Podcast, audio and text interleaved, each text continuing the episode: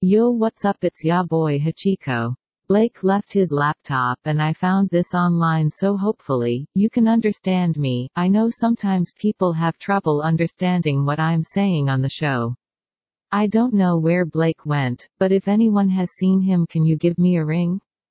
I noticed there hadn't been a lot of talk on the show recently about campus events, so I thought I would fill you all in unless Blake comes back and then I'm gonna dip. Did anybody go to that great rager at Key Alpha last night? That was a great party, but unfortunately, someone summoned the Hell Crusader, that dude is the worst at parties. He's still at the house and he's refusing to leave until somebody joins him in confronting the army of the damned. Witnesses at the party claim he was saying something about quote, nobody at this school actually cares about fighting the literal demons from hell. It's just all loot and extra credit assignments with you people. Please, this is actually hell from every faith that has a concept of hell, you have to help me. End quote. What a buzzkill. In other news, the experimental music department has announced that they are bringing beach rock back God help us. What a stupid genre. No one wants to hear about beaches and margaritas. There are serious problems in the world and you are wasting your time on this.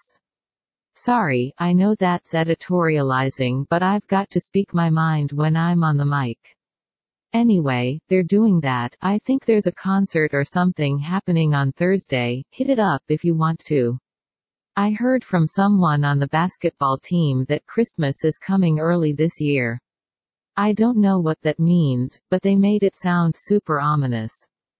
Hanukkah hasn't been rescheduled though so Hag Saw may oughta that. Sorry this text-to-speech isn't that culturally sensitive, and I have tiny mouse paws, so typing is really hard. Anyway, there isn't a whole lot else happening around here. The time travelers who used to be trapped in the basement are back, but I couldn't hear what they were talking about because it sounded really boring.